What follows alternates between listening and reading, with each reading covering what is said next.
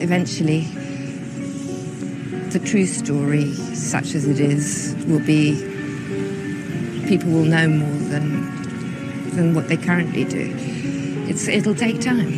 It'll take time. That's all. I'm here representing civil society. I want also to thank the press for their courtesy and consideration. American business ethics do not exist. In business, apparently, you've got to assume right from the beginning that you're dealing with people who have got the morals of barnyard roosters. And you better have good lawyers and large resources and be on your guard. And uh, it is in, we know that memory does funny things. We know that uh, lawyers became involved, several lawyers representing the same women. The stories then begin to be starting to involve Ghislaine pretty much after the Epstein fund starts to become available. The family have written a letter today to Attorney General Merrick Garland uh, requesting his immediate intervention uh, to alter uh, the conditions that my sister is facing during her trial. Yes, the first thing to say is that you said Evet, bana para kazanmak ya da iş kurmak hakkında soruyorsunuz. Cevap aynı anda bunların ikisini de başarabileceğiniz. That it truly will become the Internet of Things, uh, meaning that the Internet is everywhere. Isn't just that one will just sit at a computer or have it on one's mobile device, but will wear it, send it, smell it, see it. You understand that you're a very controversial man in this country. I'm delighted. Many, many people see you as a genius. See me as what? A genius. Genius. Yes. There are others, however, less fond of you, who see you as a bit of a buffoon. That? They're entitled to their opinion. Ghislaine Maxwell is in the news again this week. Not only is her defense team making a case to reduce her sentence, but they are also actively preventing Sarah Ransome, an Epstein victim, from being able to give a victim impact statement. With all that going on, we thought now would be a good time to give people a crash course on the Maxwell family. I have long maintained that Epstein's legitimacy came from his collection to Ghislaine Maxwell. You may or may not know this already, but she is the daughter of Robert Maxwell, the infamous media mogul, former member of British Parliament, and most likely Israeli spy. Maxwell is believed to have worked for Mossad, the Israeli National Intelligence Agency.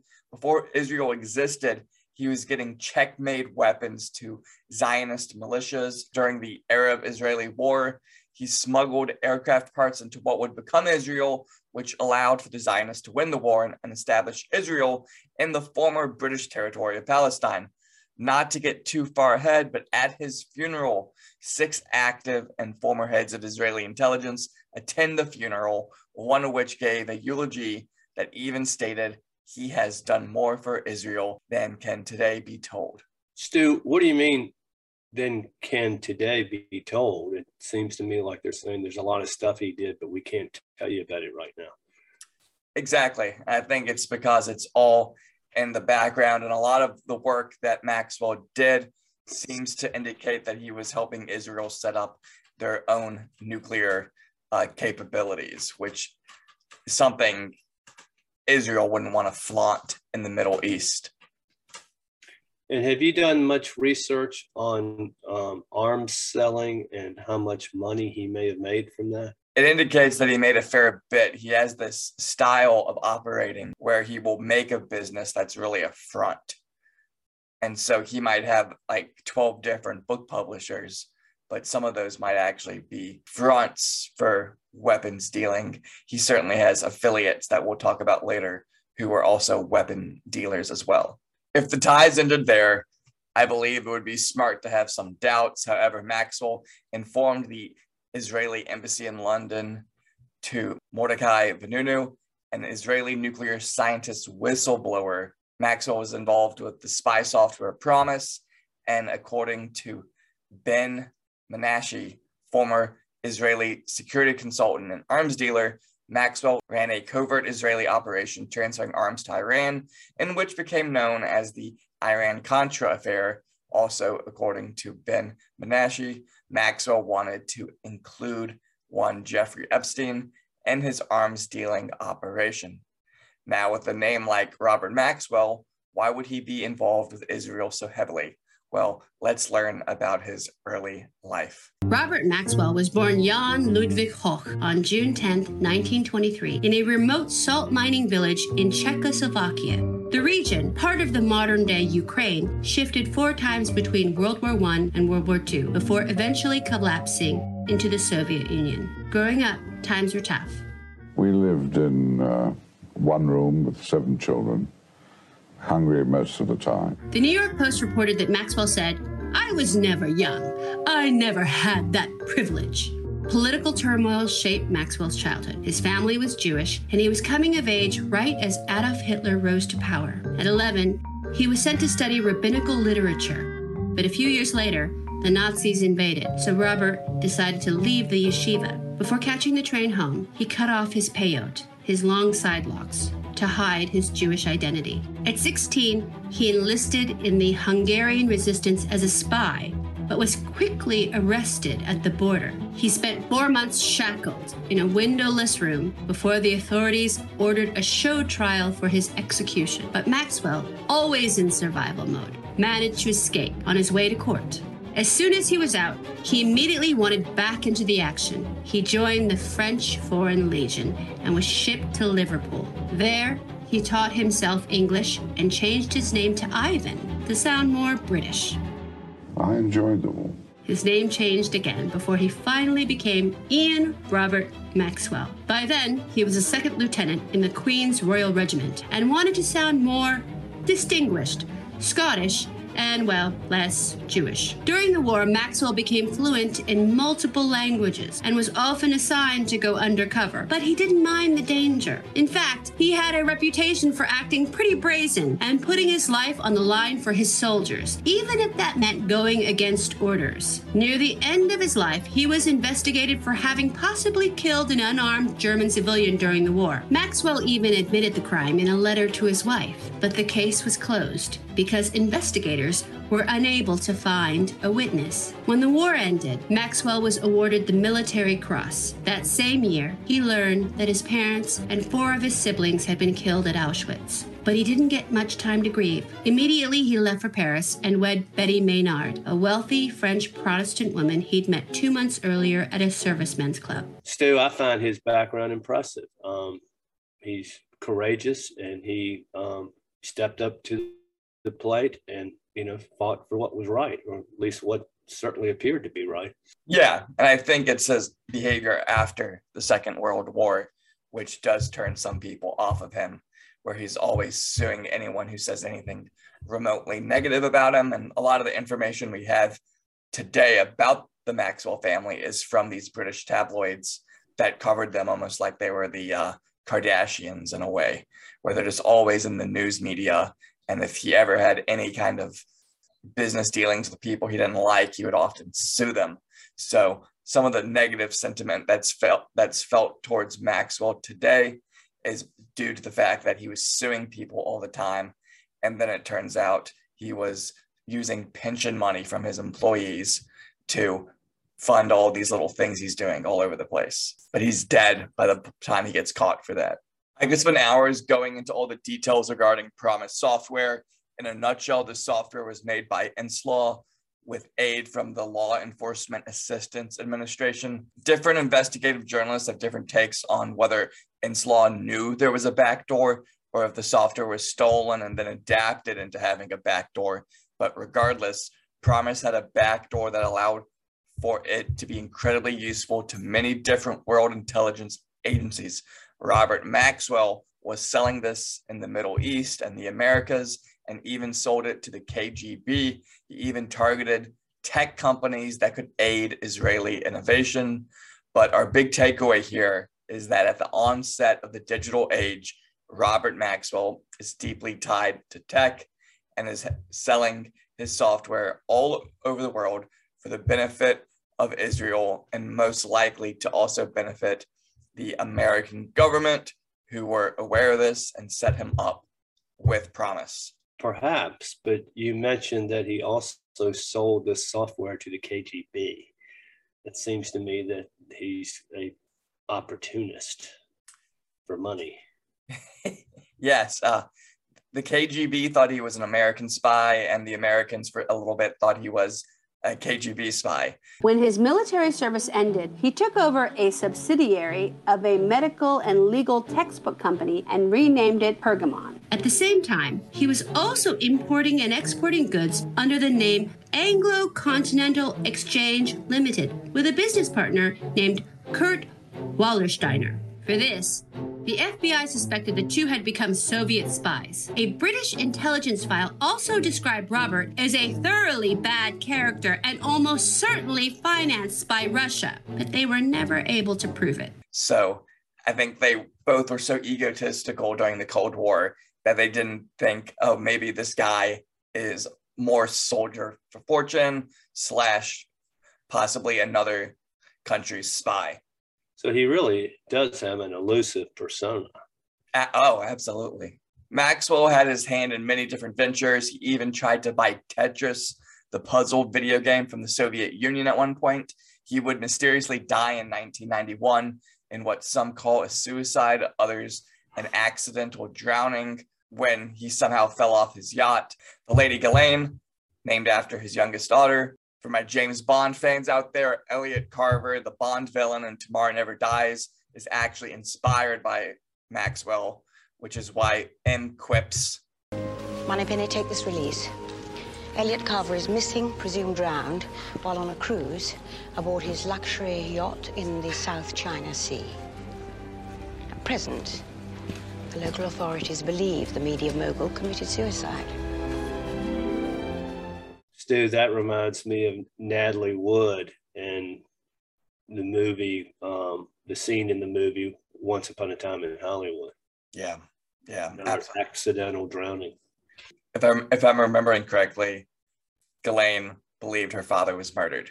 You'll never know, so you'll never be 100% sure of exactly what took place. The only thing I'm sure of is that he did not commit suicide. Who would the perpetrator be? I've seen people speculate that the Israeli government thought he was getting too big for his britches and they whacked him, or that the American government felt he was doing a bit too much. You know, he's personally talking with Gorbachev about buying Tetris, and I think maybe even the Americans thought he had overstepped his boundaries, and with the permission of the Israelis, whacked him. In other words, he got too big for his britches. Yeah, yeah. Which all signs indicated to that was happening. So Maxwell had nine children, two of which died in tragic ways. One from complications from a car accident, the other from childhood leukemia. Two of the children want nothing to do with the Maxwell name or anything related to that. But the other five children are the ones we will be talking about today who seem to have followed in their father's footsteps. So let's transition to Christine and Isabel Maxwell, who are heavily involved with tech in Silicon Valley. They actually were working with their father's company that was selling the PROMIS software.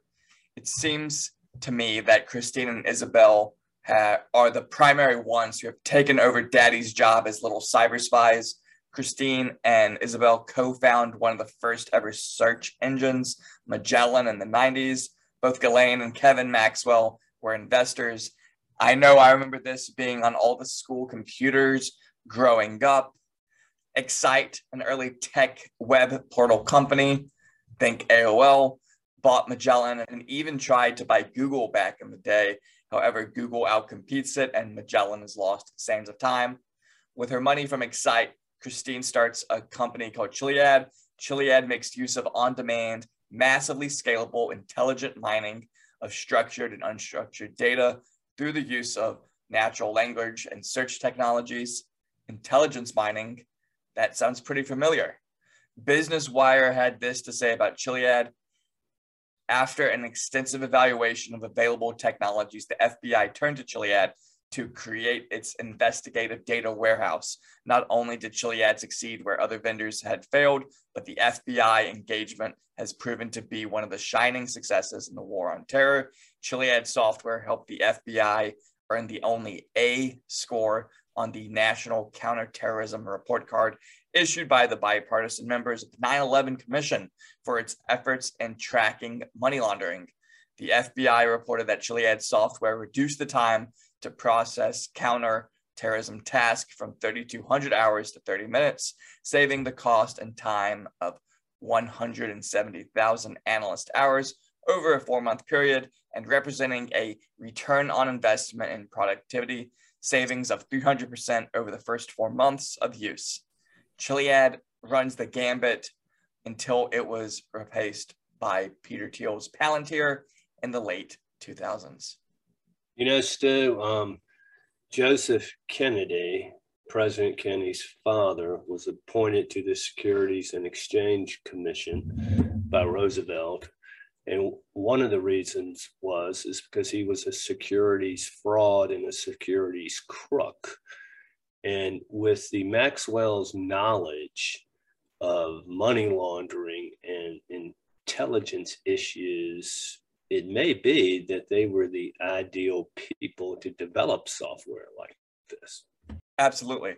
They get all the experience of working with PROMIS, and then they're able to shoot off into these new technologies. There seems to be these families that really kind of are the families of spies. They're spy families. I think the Barrs are an example of this. I think the Maxwells are an example of this. And I think the Kennedys were an example of this up until they started to get killed off and assassinated. Isabel would go on and work for the Israeli company Commtouch in 1997 and become its president. Commtouch rebranded and is now Cyren. This is an Israeli company founded by many previous intelligence and army officials Isabel even got Bill Gates and Paul Allen to invest and even got Microsoft to personally invest 20 million into it. According to rumors, Gates may have been more than a little sweet on Isabel and they may have had a fling. This is inspired by an interview where The Guardian describes her as purring and faking a southern accent when talking about him and how she persuaded him to give her money regardless, it looks like Gates even introduced Isabel to his friends at the World Economic Forum, who made her one of their technology pioneers. Regardless, Cyren is now one of the world's leaders in cybersecurity and has a security cloud with 1.3 billion users in over 180 countries. Isabel is also involved with many other Israeli tech companies, including one that protects children online and sits on the board of Backweb and partners with Checkpoint, both of which have ties to Israel's Unit 8200, which is their equivalent of the NSA. And more of a fun fact Isabel Maxwell's son worked for Hillary Clinton's State Department and was chief of staff of the Middle East desk right out of college. In my opinion, it looks like Isabel and Christine both created their own successors to PROMIS Software. Kevin and Ian Maxwell both follow in their father's footsteps of being involved in multiple businesses that are seemingly fronts. After their father's death, they get left holding the bag as the Mirror Group media empire collapses. Kevin Maxwell became the biggest personal bankruptcy in UK history with debts of 406.5 million pounds in 92. He was later tried and in 96 was acquitted of fraud charges arising from his role in his father's companies. But my belief is where the girls are involved with tech, Kevin and Ian seem to mirror their father's proclivity for making businesses that act as fronts. Kevin is somehow a director of 24 different companies. Ian is the director of 31. These were the stats in the early 2000s, but the brothers are much better at avoiding the press nowadays. Kevin also goes on to be the co founder of the think tank combating jihadist terrorism. Last but not least is Daddy's Princess, Ghislaine Maxwell. I'm going to be focusing exclusively on her involvement with tech. I mentioned how she had invested in Magellan. Uh, Ghislaine headed Terramar, which was an ocean conservation nonprofit, but it focused on how we could use technology to do so. And just like what we see with Commtouch and PROMIS, it was data mining to do so. Her husband, Scott Borgerson, who we only found out about after she was arrested, was the CEO of Cargometrics, his maritime innovation company that dealt with shipping data analytics that he founded in 2010. He stepped down from this in 2020 due to the interest in his relationship with Ghislaine. More evidence concerning this interest in tech. Jeffrey Epstein was also heavily invested in tech from 2012 until his death. Well, may I ask you, um, she was married to this Borgerson guy for the last 12 years? It looks like they got married at some point in 2016. Okay. Hmm. I mean, for all we know, he's some intelligence person. And now that she's some burned asset, they have they have this fake intelligence marriage.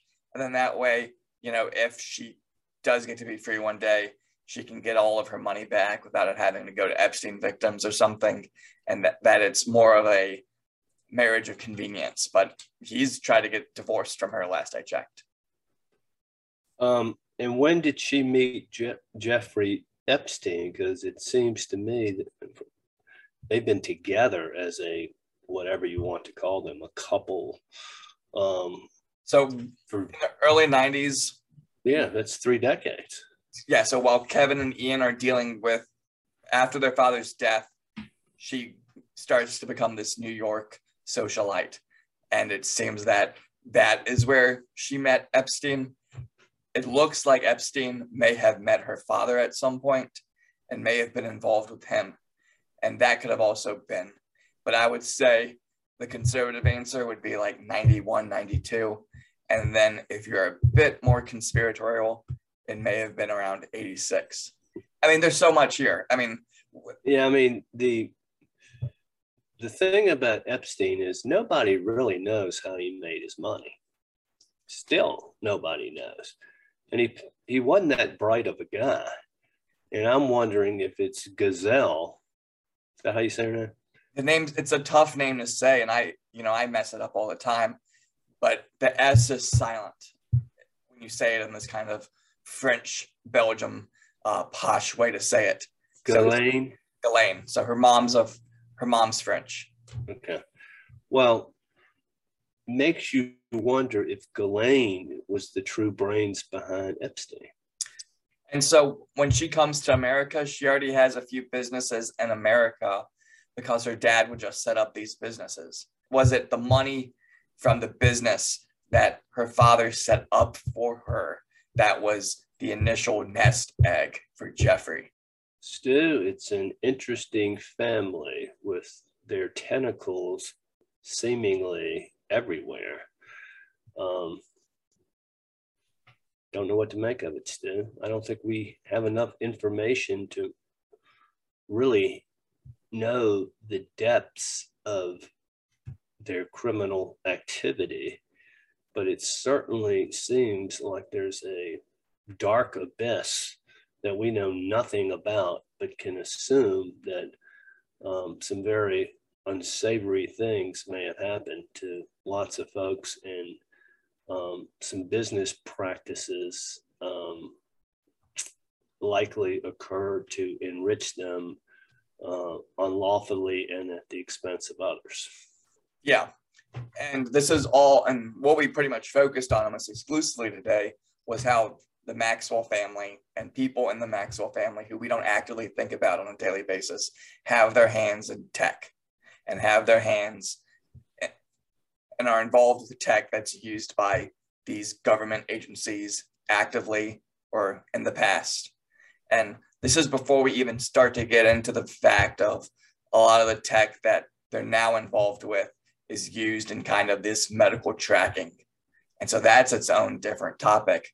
But just be aware, people, that these are the families, and there are people out there like the Maxwells who aren't as publicly facing, but are essentially a family of spies, and their allegiance really isn't to anyone. They have themselves. Yeah, they are essentially so, they are digital soldiers of fortune, and they are able to amass for themselves these little fiefdoms where they are almost you are not even able to scrutinize them. Well, still, I always I didn't know all this until today, but I assumed that Maxwell's wealth came from his publishing empire. But that really failed, didn't it? Did it fail because he just got too greedy and stretched himself too thin? And I mean, he was stealing money from the pension fund To keep it alive. to seemingly like buy Tetris. It seems near the end. But the real money comes from um, combining their connections in the intelligence world with um, high tech. Yeah. Yeah. Interesting. Still, you uncovered some stuff nobody knew about. Okay. So if y'all liked this video, uh, make sure to just like, comment, subscribe, share, and do all those things that help us out in the algorithm. Jeffrey Epstein didn't kill himself. Jeffrey Epstein didn't kill himself. Jeffrey Epstein didn't kill himself. Jeffrey Epstein didn't kill himself. He was a victim of an Arkancide. But Jeffrey Epstein didn't kill himself.